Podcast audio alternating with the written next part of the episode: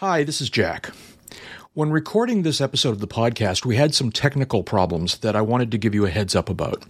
Due to what we think was a glitch in the automated recording system we use, David's microphone volume level was way too high, and as a result, his audio is clipped and somewhat distorted.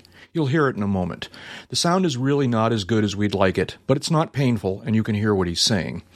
We were reluctant to post an episode with this problem, but it's not so bad that it was worth throwing out what is an otherwise pretty good episode. So here it is. Sorry for the bad audio. We'll try to do better next time. Well, um, uh, we're going to go back to trying to pronounce uh, uh, an Australian airport. So, a couple of. Uh, David, are you still there, by the way? Just say a few words. A few words. Thank you. A couple episodes ago, uh, we went through a, a, a little a little thing. Um, no, no, no, where- no. You went through a little thing. That's what I mean. I went through a little. Oh, okay. I, yes, I went through a little thing um, where I ended up eating some crow about uh, my my inability to pronounce certain words, um, particularly words from other cultures, and uh, how I wanted to do better. And a couple of different listeners chimed in, um, and uh, and in fact, we heard from uh, from. Uh, um, a couple other listeners, uh, friends of the podcast, um, um, Liam and Sharon from um, from Australia, uh, who uh, who also weighed in on the uh, Moorabbin, uh, uh, which I think I've got right now. I think, I hope. Geez, I hope. I'm not going close to that. Moorabbin. Um, and so, yeah, I just wanted to, just wanted to say hi to uh, to uh, Liam and, and Sharon, um, and I hope I'm saying Liam right. I think I am. Um, it's these other cultures, and I, I, I, I'm fascinated by other cultures. I love other cultures, um, but sometimes I'm stupid. I, I mean, Lord knows there are Northeast American English words I pronounce wrong. So what the heck? Um, hi again, say uh, Liam and Sharon. Hi again uh, regarding episode uh, 1010 18, 1018, 1018. Um, as much as I love hearing your quaint colonial accents, they write, uh, butchering the pronunciation of Australian place names, I thought I'd try and put this to bed once and for all. And they give us another lesson here, which is very similar to the ones we've gotten before. And uh, um, uh, My, Mar- m- my pickup truck is stuck in the muck. There you I love go. that. I Moorabbin. love that. Oh yeah, right. He's gi- that's right. He was giving. He says, he says, "I'm not a linguist, but here's my attempt to simplify it for you. First syllable ma, as in my chi- pickup truck is stuck in the mud. Second syllable rab, rob. Uh, this one's." He says it's pretty straightforward. Liam and Sharon, no, it's never straightforward when it comes to me mispronouncing things. The third syllable bin, as in bin chicken. Google it. Wait a minute, bin chicken. Google it. I didn't Google it. Bin chicken. Uh, let's look up bin chicken. Here. So it's New Robin. It's Moorabbin. That's I, that's what I think, and I think that's what we concluded the other day. Uh, a bin chicken apparently is a bird. It's an Australian white ibis. Or Ibis, ibis. Here we go, starting all over again. Uh, so, anyways, thank you to uh, Liam and Sharon for um, continuing to set me straight on the pronunciation of Moorabbin, which I now is on. So it, it is just floating rapidly to the top of my bucket list. I'm going to have to go to Moorabbin um, one of these days. Um, see how we can make that happen. But here's the thing. Here's the thing. Okay, I was wondering when we're going to get to that. Yeah, here's the thing. All right, it's not just me. It's not just me. Uh, we also heard from uh, uh, another friend of the podcast, uh, another Aussie, uh, Grant McHerron. Actually, no, wait. We didn't hear from Grant McHerron. Jeb, you heard from Grant McHerron. Well, that's true. It was just it was just me. Um, what did Grant have to say? we were some episode recently. We were talking about the. Uh, I think it was manufacturers. Uh, well, it was a British manufacturer, I think we were talking of the- about uh, military aircraft still in service. right? In in of the B fifty seven Canberra, um, and I said something I think to the effect that we have to add that to the list of aircraft that are still in service. Uh, and Grant had a had a legit bone to pick. So, yeah, they, might be in service, but they're not in service in, in Australia, and um, that's that's that's a legit point. They You're are- burying the lead, though. Go ahead. Yeah. well, the NASA has three of the uh, of the of the aircraft, and uh, they used them. they have used them over the years for high altitude research. Um, the B fifty seven is a, an interesting wing, and um, is is uniquely suited to high altitude cruising. Um, but um, the point, the punchline is that NASA uh, is about to put one of them back in operation. It looks like. Oh, that'd be kind of cool. Yeah. David, say the name of this airplane. Canberra. Closer, but you're you're cheating. You're reading the, the tweet. So, no, Dave, I'm Ja- actually looking at a submarine picture. So okay, Dave, uh, Jeb, you're bearing the lead still. All right, the lead here. Yeah. Yes, Grant did educate us about the Yes. uh, operational uh, status of this aircraft, but he also pointed out that you. I'm going to put this on you. All right. Now what? You have you say it again. You said you said it a moment ago. I believe you said Canberra. Canberra. You said Canberra. All right, which is probably what I would have said too, quite frankly.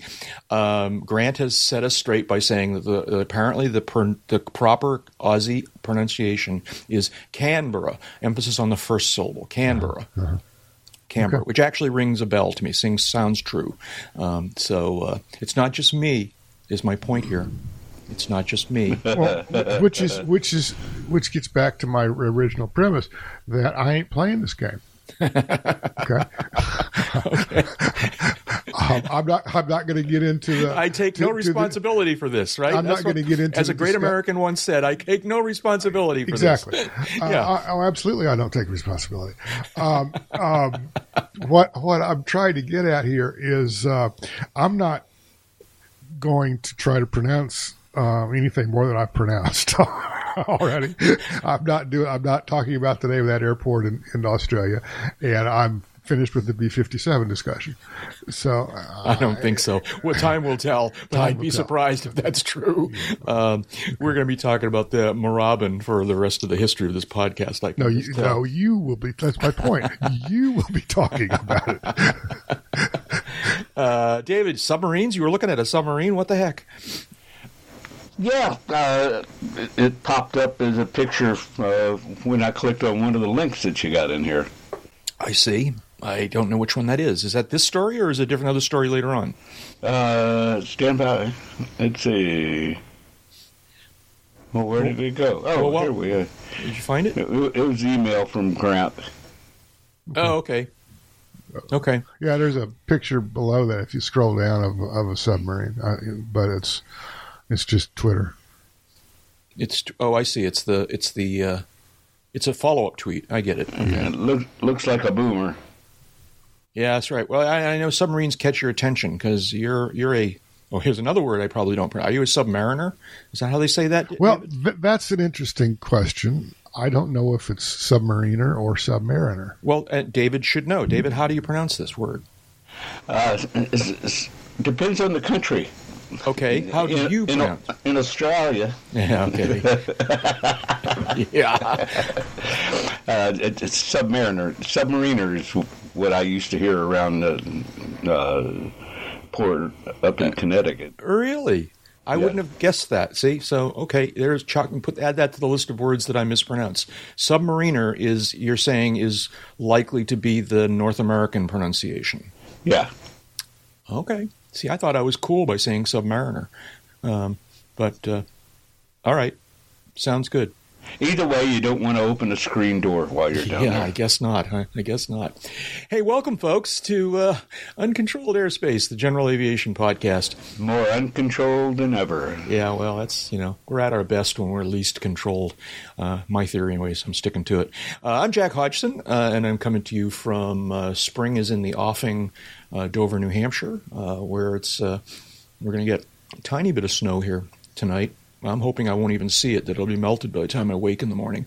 Um, otherwise, spring is really, really, it's just right there. I can almost touch it. All right, spring here in New England and uh, really looking forward to it. Um, and uh, otherwise, just kind of getting on with life, and uh, you know, uh, in these. I hope I'm not being too ahead of the getting too ahead of the game when I describe it as the waning days of the. It's not the waning days of the pandemic. We're not nearly there yet, but. Uh, the waning days are in sight, if you ask me. I'm here uh, in our uh, virtual hangar talking to my uh, two good uh, friends. Let's see now. One of those voices out there is coming to us from the air capital of the world, Wichita, Kansas. That's Dave Higdon. Good morning, David. What's going on? How you doing? Good morning, Jack. Uh, Now, you mentioned that you got serious snow out there recently, just the other day, today, yesterday. Well, St. Patrick's Day. Yeah, we had. Uh, Which we we had yesterday. Today's the 18th. yeah, silver silver dollar sized snowflakes, uh, very fluffy, behind a hard wind, but uh, the ground was nowhere near cold enough for it to stick. All right, time out. Silver dollar sized snowflakes? No, no, no, no, no. I'm not buying this. That's a big Sure. snowflake. Well, That's Cana- right. Canadian, Jack, Canadian. okay, so it's just loonie sized. Loonie sized. Yeah, right. They were big up in flakes. Okay. All right. No, I, I can believe they were big. I'm just questioning silver dollar size, which is, you know, well, I guess maybe I'm picturing silver dollar pancakes, which is a different thing. What's a silver dollar? It's about like that big. That's still a pretty big snowflake. Um, but it didn't stick. No, no, uh, it was freezing on car windows and stuff. But this morning, uh, we haven't really seen sunshine yet. Although I do notice some shadows over in the west side of the yard. So there's hope for us today. Uh huh. Sounds good. And The other good fr- shadows on the other side of the. I don't understand how there's how that translates to hope. the sun was coming out. I think is what he was saying. Oh, oh, oh, oh, oh, oh, oh. yeah, oh, I think okay. he's. I think he was saying the sun was coming out, so you I, could I see. fuzzed out there for. Yeah, I, I, I didn't see my shadow earlier, so that's the end of it. Oh, it's sense- it's Higdon as groundhog. Ah, okay. Now it's really starting to come together. Okay. But now we're starting to get breaks in the clouds, and half of the yard is still shaded, and half of the yard has distinct shadows of trees and light poles and utility poles and all those things that show up better as shadows when there's sunlight. Well, Mm-hmm. since you're doing the Groundhog Day thing, be sure and let me know when Andie MacDowell shows up. Yeah. yeah. Uh, my other good friend here in the virtual hangar from uh, from somewhere near Sarasota, Florida, is uh, Jeb Burnside. Good morning, Jeb. Good morning. How, and so, uh, what's the what's your pool temperature this morning? The last we checked was 75. Seventy five. Okay, yeah. that's what Jeb has been telling me lately. Every time I call him and, and and moan about how cold it is here. No, and actually, no, it's the other way around. Every time I call him and crow about how it's getting nice and warm here. Yeah, I'll, say, I'll say it got up to fifty five today, and he said my pool is seventy. All right, so Generally, Uh. generally, yeah. This time of year, my pool is always going to be warmer than where you are. Uh, yeah. Okay. No. I, I, yeah. That makes sense. That makes sense. I, I haven't been to Lookout Point in a little while, but I got to figure that the water at Lookout Point is is less than seventy degrees. Um, Yeah, I would guess that. but uh, anyways, what's going on down there in Florida? You having a good time? Yeah, um, kind of taking a break from the magazine here for a few days, um, Mm-hmm.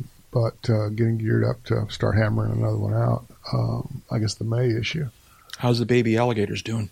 I have five of them now. I'm sorry. You had did you, I'm, I'm sorry. I took a photo of three, yeah. and a week or so ago, um, uh, my handyman and I were working out on the island, and uh, just for grins, I took a walk around the whole lake Yeah. at the same and one one just as fast as I could walk, Yeah. and uh, um, counted five. Okay. that I that I could see miniature young adolescent alligators, And, and how long are they? How big are they now? foot and a half. Now, yeah, this has always been a thing for me. All right, you, when you alligator people refer to the length Whoa, whoa, of an whoa. alligator, Alligator people, yeah, alligator, alligator people. people who live in alligator country. All right, um, That's a growing constituency. uh, when when uh, when you refer to the size of an alligator, are you re- give, are you referring to its measurement from the tip of its nose to the tip of its tail, Yes. or to the base of its to the tip of its tail? All right, so from tip of the nose to tip of the tail is say again how long? And, and for these these small fry, as it were, foot and a half or so. Foot and a half. So Maybe about 20 like inches. that. They're- All right. Yeah, their their tails are getting a little longer. All right. Um, So he isn't going to kill me, but he's going to make he's going to make ruin. he might day. gnaw on your finger if you. Yeah, if he's going to do ruin my day. He, he's Yeah. he's going to be yeah. He- okay. He'll get your attention. Yeah. Uh, I don't yeah. think- so now wait, when you say you now have five, now, so are you saying that the, another birth took place, or are you saying you just discovered? No, more? these are all I've just I, I've discovered five. I, I sent right. y'all a picture. Uh, I saw I had three. So so you took a gator census. took a gator census. This is yeah. the 2021 And- Gator But let me emphasize that I, you know, these are the ones that I could see on one walk around the lake. There Well, might be that- still others. I don't know. Isn't that always the case with Is- the census? It's It- like, it you is. know, It is. Um, it's always underreported certain categories. Uh, okay, well, good luck, congratulations. Yeah, I'm, I'm, yeah. I'm hoping to get a make get. I'm actually, believe it or not, hoping that there will be a visit sometime down there some one of these days. Um, Well, you could take one home with you.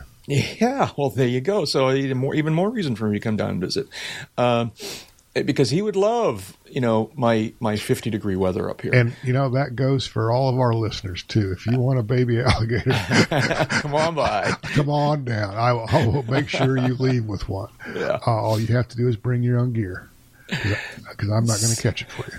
so so last episode i think it was last episode uh no it was two episodes ago maybe um we got to talking about the mars the, the latest mars rover and specifically the ingenuity um rotorcraft the helicopter if you will that um that is part of that mission, and uh, and we got to speculating about um, how and who would get to log the time for flying this helicopter, and uh, you know, God bless our listeners. There's just a, they're out there. They know they know all. If we can just get to the right person, and listener Chuck K. Um, totally solved the mystery, if you ask me. All right. Uh-huh. Uh, it did. email email from listener Chuck K. He said, "Hi Jack uh, uh, and Jeb and Dave. Um, I think this is the guy who gets to log it." And he sent us a link to a, uh, a NASA.gov uh, web page, a bio, to a man. And here we go with the pronunciation. Yeah, I'm not Uh, going to try that one either. yeah, I, I, I forgive me. It's it's H A with a circle symbol. Umlaut, yeah, H A V A R D. So it's sort of like Harvard, Harvard, Harvard. Um, F J A E R, A E together. Fajar, Grip. He's apparently Norwegian, but he, he works for uh, Jet Propulse JPL, NASA JPL in Pasadena. All right, and his title is Ingenuity Chief Pilot. Yeah. Yeah. And, uh, uh, mystery solved. So there we go. This is the guy. All right. Uh, this is the guy. Ha- Uh, Havard Fajar Grip Grip uh, received his MSc MSc Masters of Science maybe um, Yeah. and PhD in Engineering Cybernetics from the Norwegian University of Science and Technology in 2006 and 2010. So he's probably one of the smartest guys in the room. he's just about any room. Name a room, he's going to be the smartest guy. Prior to joining JPL, uh, he performed research and development work at Sintef, S-I-N-T-E-F Research Group in Trondheim, Norway, uh, uh, Daimler AG in Stuttgart. Germany and Washington State University in Pullman, Washington. He led the development of Ingenuity's flight control system and is currently the helicopter's chief pilot. So, this is the guy whose logbook you want to take a peek at. I bet there's stories to be told there.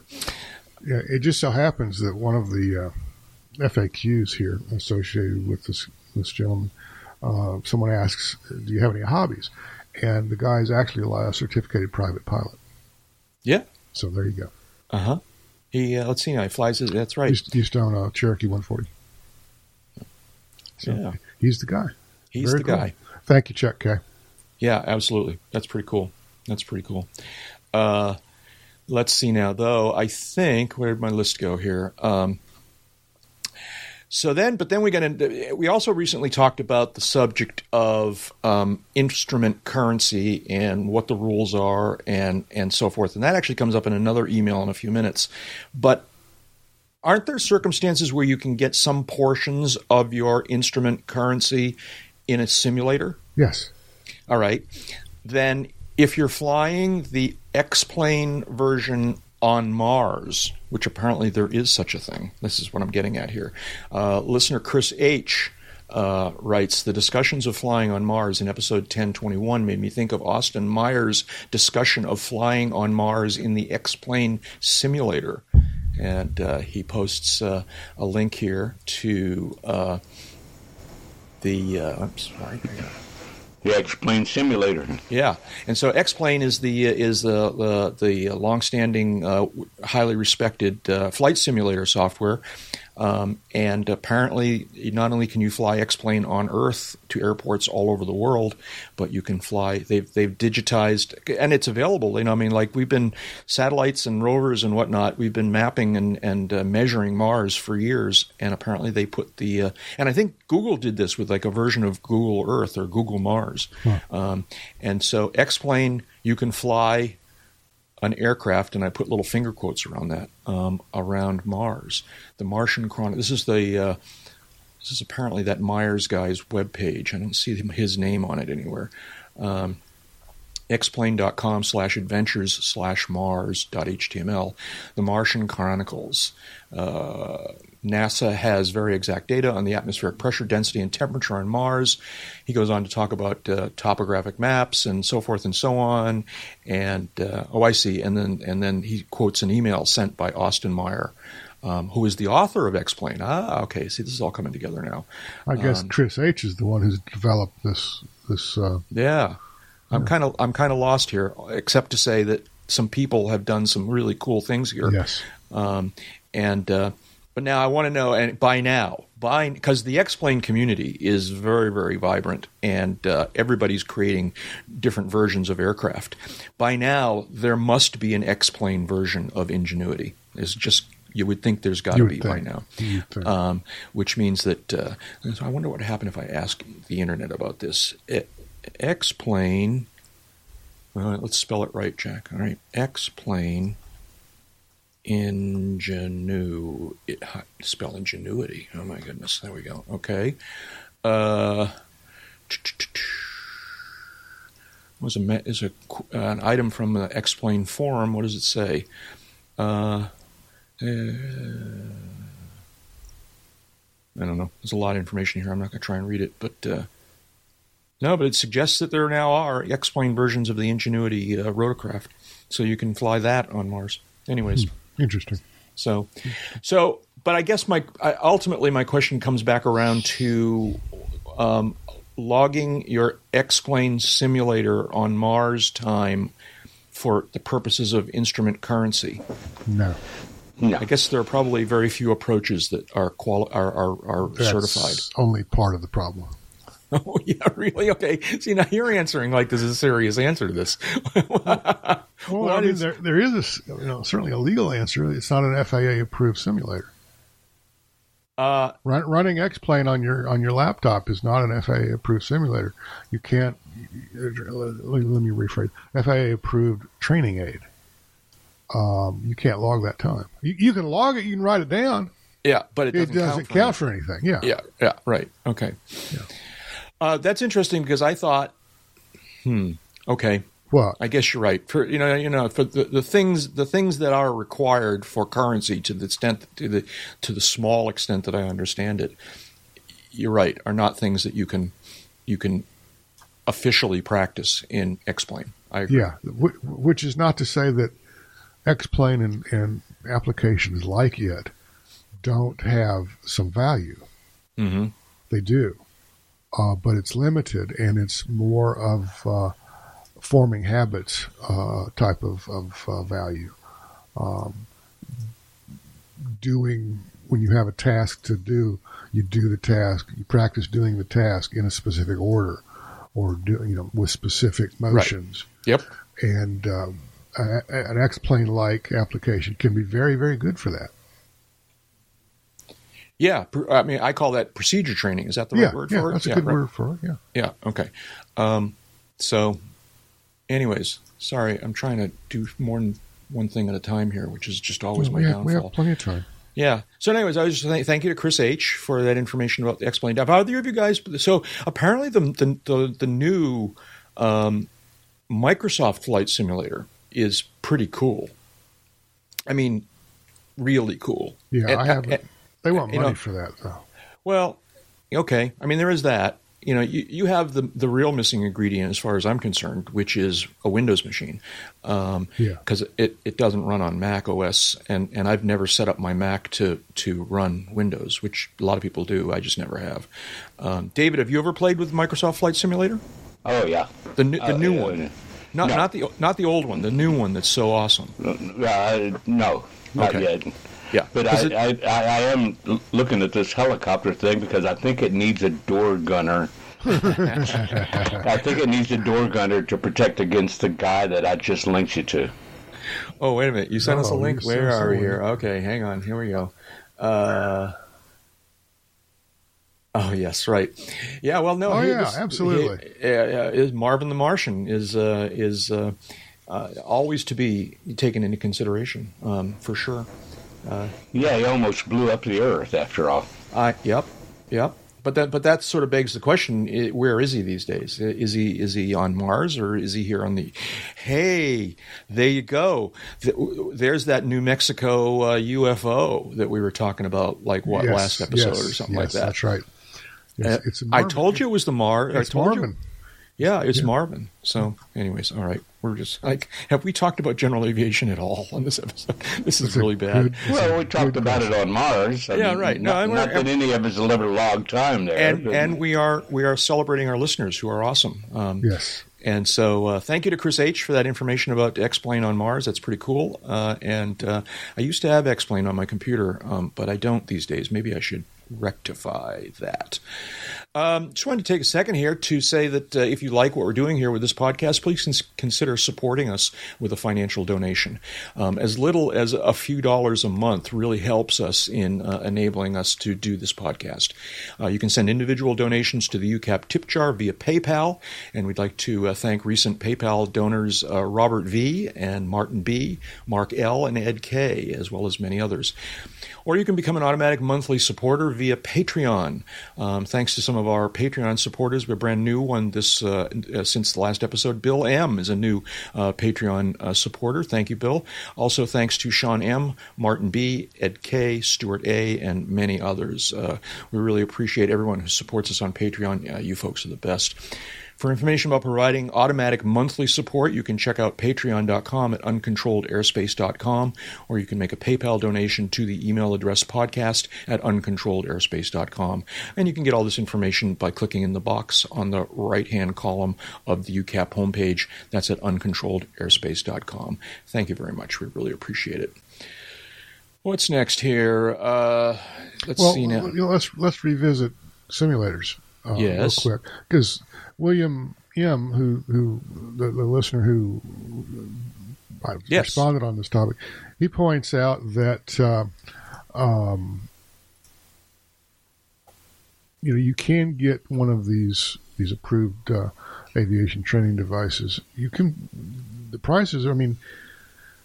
You, you can spend more on a used car. Let's put it that way. Right. Uh, uh, you could get one of these devices and, and put it in your home. You could.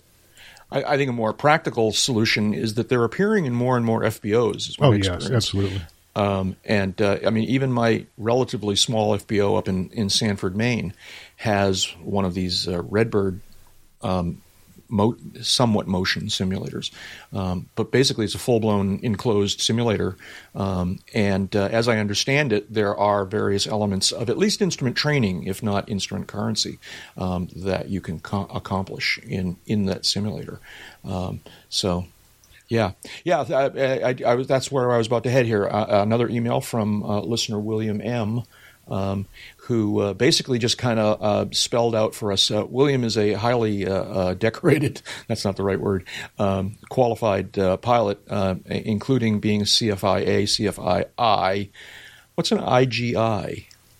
Instrument ground instructor, Ah, thank you. An AGI. advanced Um, ground instructor. Thank you. A uh, a COM ASEL, commercial airplanes single engine land, and an airplane multi engine land. AMEL, ASEL, and AMEL. Uh, Bill M. And so Bill M. just kind of filled us in, which you basically guys did during the episode, but he actually Yeah. uh, uh, found the, the, the text and, uh, and and quoted it here, and you guys can look at it if you want. Um, and and as you say, he says it's possible to get all these hits from an approved training device.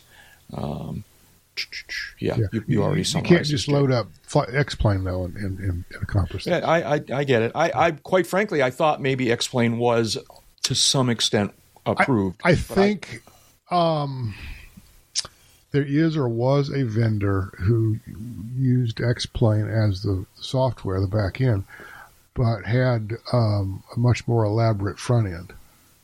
Right. Yeah. Because right. A simulated cockpit, for example. Yeah. And and that's certain.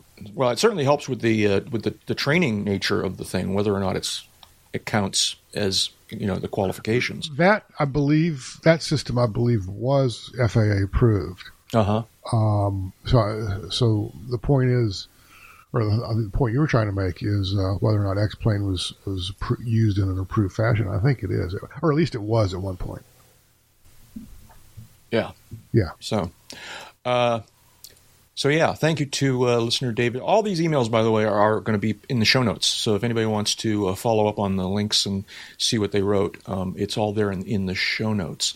Um, and so let's see now, where are we here? Uh, listen and listener David W. Here we go.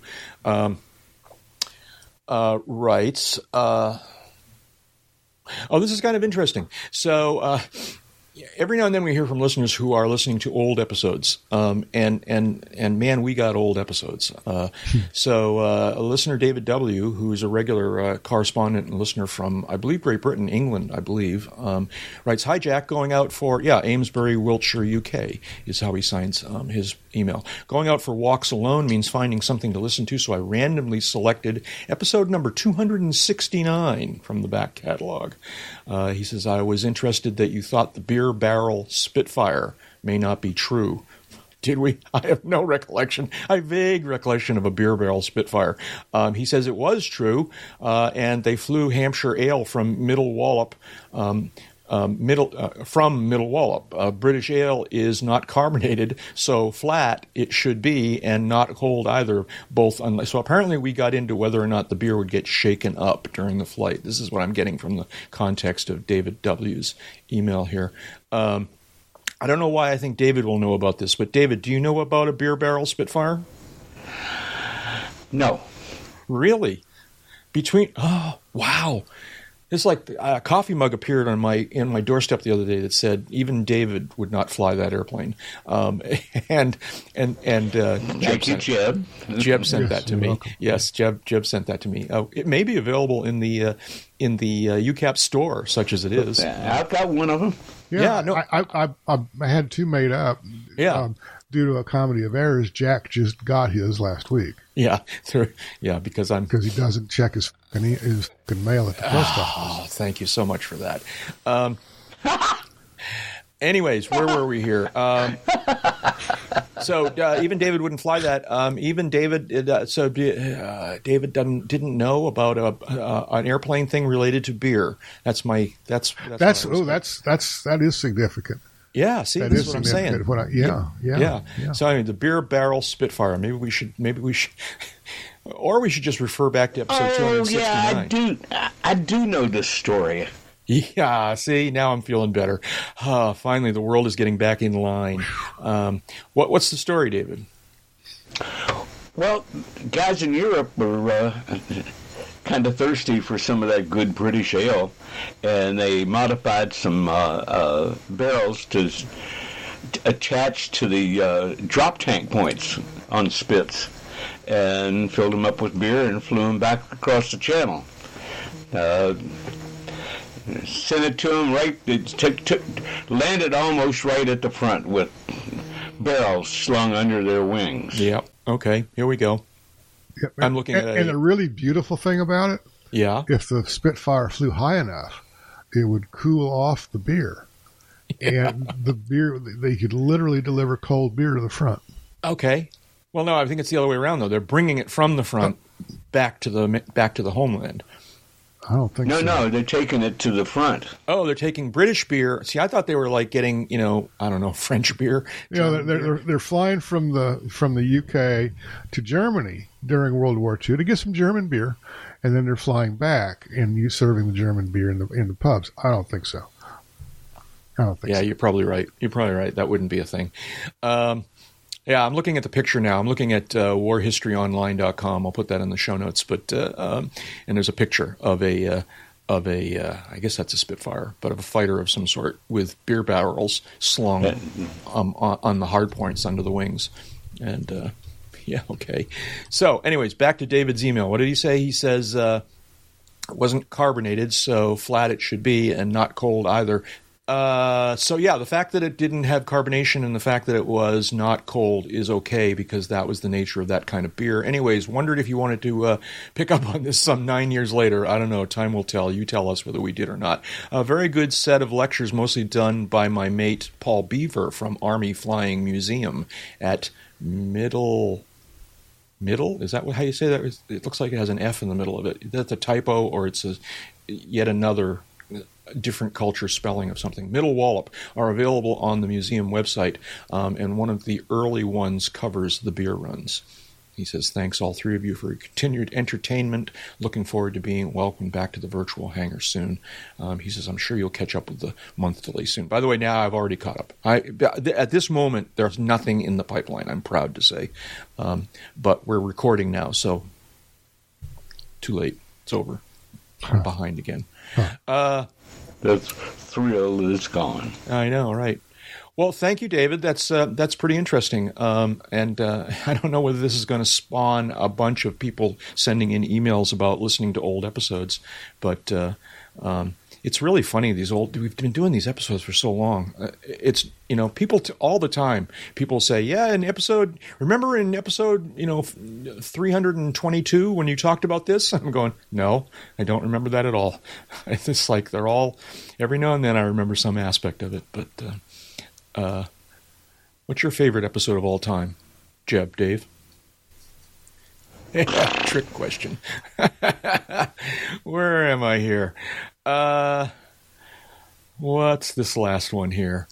Steve B. Steve B. This is just kind of a checking in from a, a, a listener friend. This is um, Steve B. Steve B. was a long time, or, or you know, listeners over time um, will remember I talked about Steve B. flying in from upstate New York to uh, the last um, UCAP brunch that we had um, back prior to the pandemic. And since then, we've heard from him a couple of different times. Um, He's uh, he says, uh, "Hi Jack, uh, hi Jeb, Dave, and Jack. Not sure why it came up in UCAP 1020, but they do still make Camrys. Yes, we've since discovered that in fact they do make Camrys. Um, and uh, he says he just bought one, as a matter of fact. By the way, Jeb, he said that other vehicle in the picture is also going. It's his airplane. He sent us a picture yeah. of of his Camry and his uh, his aircraft that I'm blanking on its make and model at this point. TB TB20. Yes. Yes. Um, he says uh, that other vehicle in the picture is also going through its engine break in. Uh, since you're going to be doing the th- same thing, it might be worth an aviation safety article on operational considerations during break in. I don't know. Interestingly enough, we just did one. Uh huh. Um,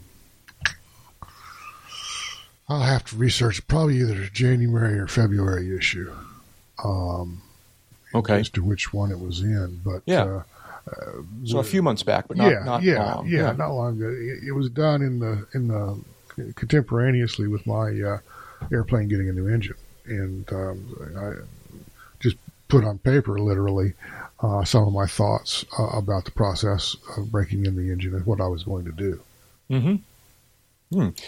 Um, he says he writes uh, beside the usual issues breaking in a new engine, for example, lack of recent pilot experience, need for thorough pre-flight, etc. He said I write I ran into some constraints I did not expect.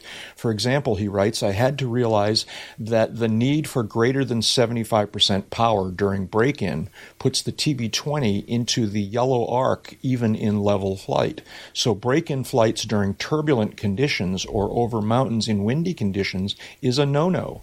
Um, and there is the uh, tension between a thorough engine run up and the desire to run the engine at greater than approximately 75% most of the time to avoid cylinder glazing. Right. Um, that, that's kind of interesting. So, and I, I not being an airplane owner, I, am not familiar with this, but the, so you, the break in has to be because when you break in a car, I don't even know if you do this anymore, but once upon a time when you bought a new car, and I guess the other part of this problem is that I've bought very few new cars in my life.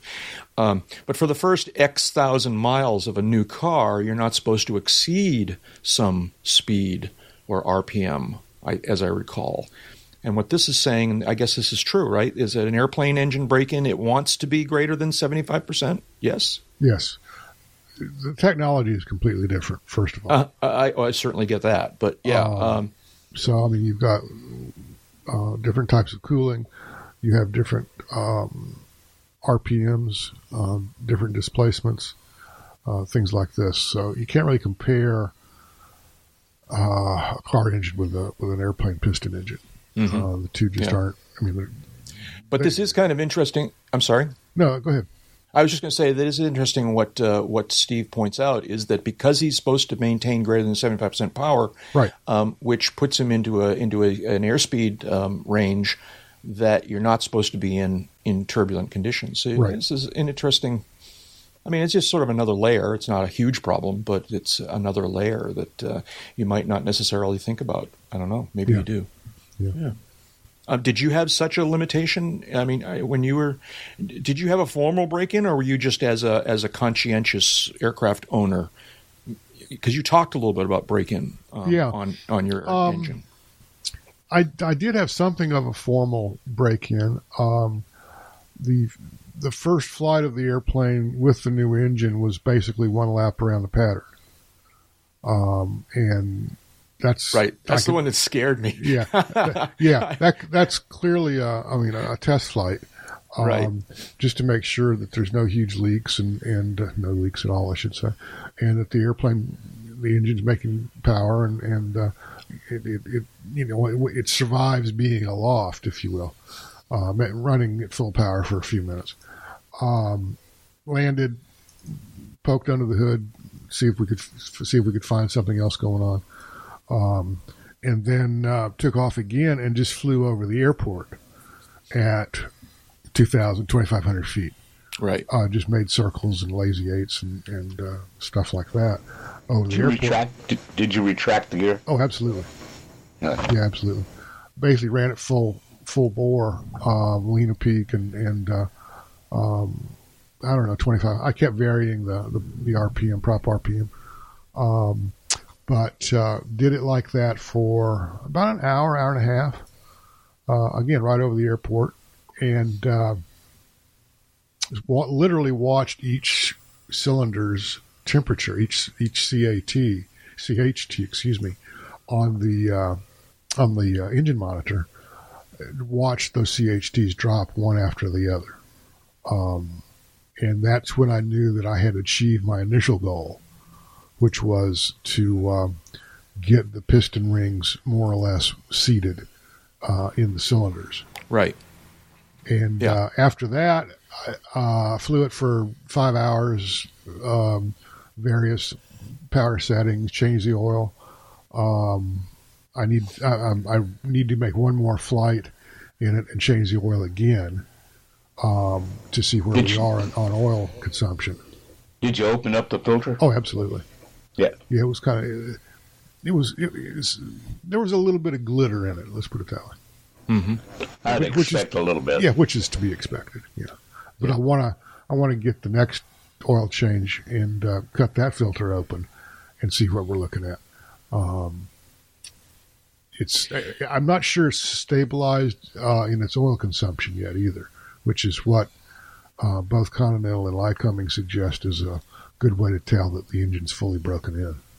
I, Mm-hmm. don't, I don't think we're at that point yet, but uh, um, And did you have this sort of engine power restriction during break-in? um, Restriction? what what kind of yeah what kind of restriction? Well, according to Steve B, his airplane has a greater than 75% power. Yeah, yeah. Well, I want to do that anyway. Okay. All right. Um, yeah. Um, It sounds from Steve B's story like Yeah. it's a literally a restriction, like it's like a, a, a serious it's what the engine manufacturer recommends. yeah, yeah, and and that's why I was curious. That's what kind of makes it a. re- If you want to do this right, that kind of makes it a requirement. Yeah, Yeah, yeah, yeah. yeah. yeah. Okay. Um, my basically, um, the air cooled air, airplane piston engines are going to want that. That kind of uh, manufacturers of them, anyway, are going to kind of want that initial break-in period at high power um, to help seat those rings. Interesting. Yeah, yeah. So it was that it was that uh, first test flight, if you want to call it that, um, that you just described a moment ago. Yeah. That I managed to scare myself really good. It's very embarrassing. I don't know why I'm selling this in the podcast. Um, I, I and I think I told you the story. You did. Jeb. You did. I don't know if I told Da- Dave this story. So um, I, I I stalk um, Jeb on on FlightAware, um, and I, I, get a little email when Jeb files a flight plan or Jeb appears in the system. And so one morning I was sitting at my computer, um, and I got an email that said Jeb's airplane's going flying, and I thought, oh, this is interesting because I knew you were getting ready to put your airplane back in the air, and so I thought, oh, this would be kind of cool. He's leaving, you know, the airport where he got it repaired and or you know, update, uh, uh, refurbed, and he's flying home. And I just figured this would be fun to watch him fly home with with his freshly you know put back together again airplane. So I saw you take off from from I think you've talked about this Venice. People know this that it's Venice is where you you do this, and and I expected you to take out of Venice on the sort of roughly northbound runway and sort of turn right, heading for Hidden River. And so I, I, happened to catch you just as this was happening. And in flight FlightAware, I saw the track of you taking off. And instead of turning right towards Hidden River, you turned left. All right. And I thought, well, that's kind of interesting. All right. Um, and I thought, and, and I don't know, you know, it's funny these things pop into your head. You just get fixated on these ideas, all right? Because I concluded the only reason you would have turned left is if on takeoff you noticed a little bit of an issue, all right? And so you wanted to stay in the pattern. So you turned left and then you turned left downwind and and you were flying downwind and um, and I'm going, okay, and now he's going to turn left base, and you didn't turn left base. You, you flew what seemed to be a really long downwind, and I'm going, what the heck is going on here? Why is he not going back to the airport? And then finally you turn base, all right, and then you turn final, but way out seemed, at least from FlightAware's track, it seemed like a long final. It probably wasn't, all right, but you you and you're like kind of make, making your way back to the runway, and then and now in retrospect, this is just an, an oddity of the way ADSB tracking works, all right, because what happened was the track of your airplane in FlightAware ended about a half a mile before the runway threshold. All right. And so I'm like imagining all kinds of things. Oh my gosh, what the heck is going on? Jeb's engine, brand new engine or brand new refurbed engine, just kind of, you know, crapped out and on his first flight. No, oh, oh my goodness.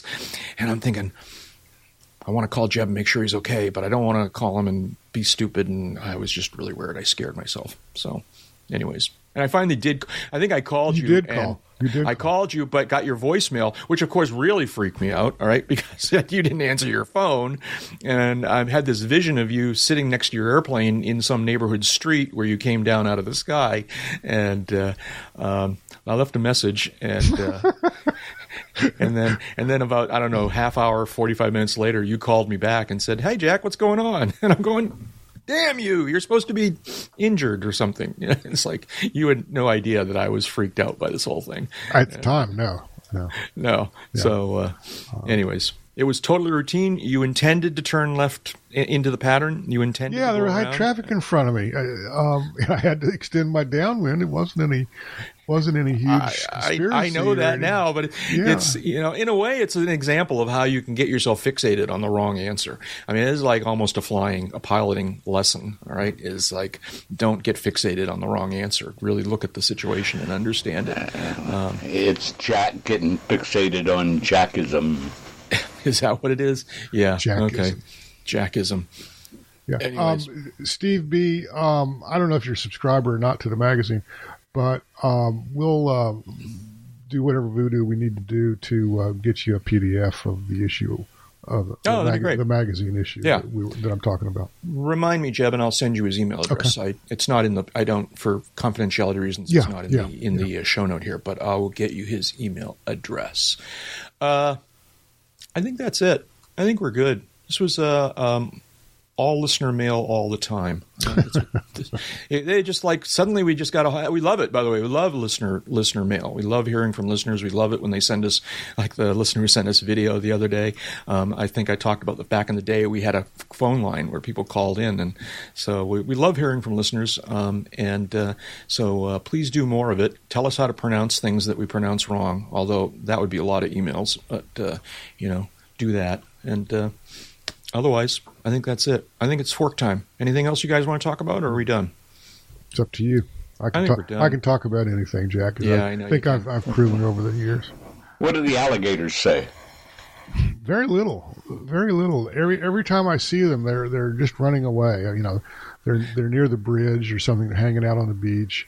And Now, is there a is there a big alligator? Like, is, is mom or dad around too, or how's that? I haven't seen him or her today.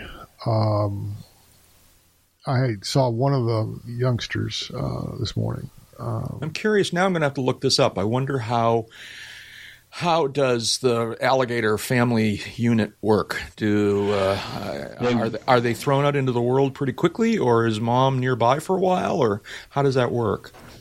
Mom's nearby the nest until they hatch, Yeah, and then she makes sure that they find their way to water, yeah. and then they're pretty much on their own. Although I think Mom may whisper in their ear, "Stay the hell away from Dad," because dads have been known to eat the Uh, little yes, puppies. I've heard that. Yes, I've heard that. Okay, well, um, and also that human, that human who does circles around the, you know, stay away from him too. Yeah, because- yeah. Please just stay away from him. yeah, right, right, But right. uh, I, yeah, there's my handyman and I have been working on on a project, but uh, yeah, he says, and I believe, and I see, I, I see the, the difference. There's two medium size, or well, there's there's a medium size, and then there's what I call a big uh, alligator, for, big for this particular body of water. Um, so you know, it's alligator central out here. Well, you live right next to Myakka Lake, Yeah, yeah, which has a lot of gators. yeah. yeah. Like I said, you alligator people. All right, it's okay. Don't make me come up there. So, thank you guys. that, alligator person there is Jeb Burnside, who's also a freelance aviation writer and editor, serving as the editor in chief of Aviation Safety Magazine. Magazine. Um, he's also a regular contributor to other aviation publications. Online, you can find his work at aviationsafetymagazine.com. His magazine is on Twitter at uh, avsafetymag. You can also find his work at aea.net and avweb.com. On Twitter, he's Burnside J. And Dave Higdon, uh, who I don't have anything clever to say about, but Needs no introduction. needs no introduction, um, is an aviation photographer, an aviation journalist, and the U.S. editor for London's Av Buyer magazine. You can find his work online at avbuyer.com and aea.net. On Twitter, he's Real Higdon. And I'm Jack Hodgson. Uh, I am a private pilot, a freelance writer, and a digital media producer. You can find me online most of the places, the usual places, with the all one word username Jack Hodgson. For example, Twitter slash Jack Hodgson, YouTube Jack Hodgson, Patreon Jack Hodgson. Uh, you can find my ebooks on Amazon by searching for Around the Field in the books section, and you can sign up for my email newsletter at jackhodgson.com. Hey, David, was there something you were going to tell us? Well, old is a great goal. You want to be old. You want to get to old. You want to enjoy old. And the best way to do that is go fly because time spent flying is not subtracted from your lifespan. Bye bye. And that's enough talking. Let's go flying. Did you ever stop to think? Did you ever stop to wonder why kamikaze pilots wore helmets? All right. Where are we here? Um, Marvin the Martian, alligators. I don't know. Where to think about this? Gator tails. Gator tails. I've never.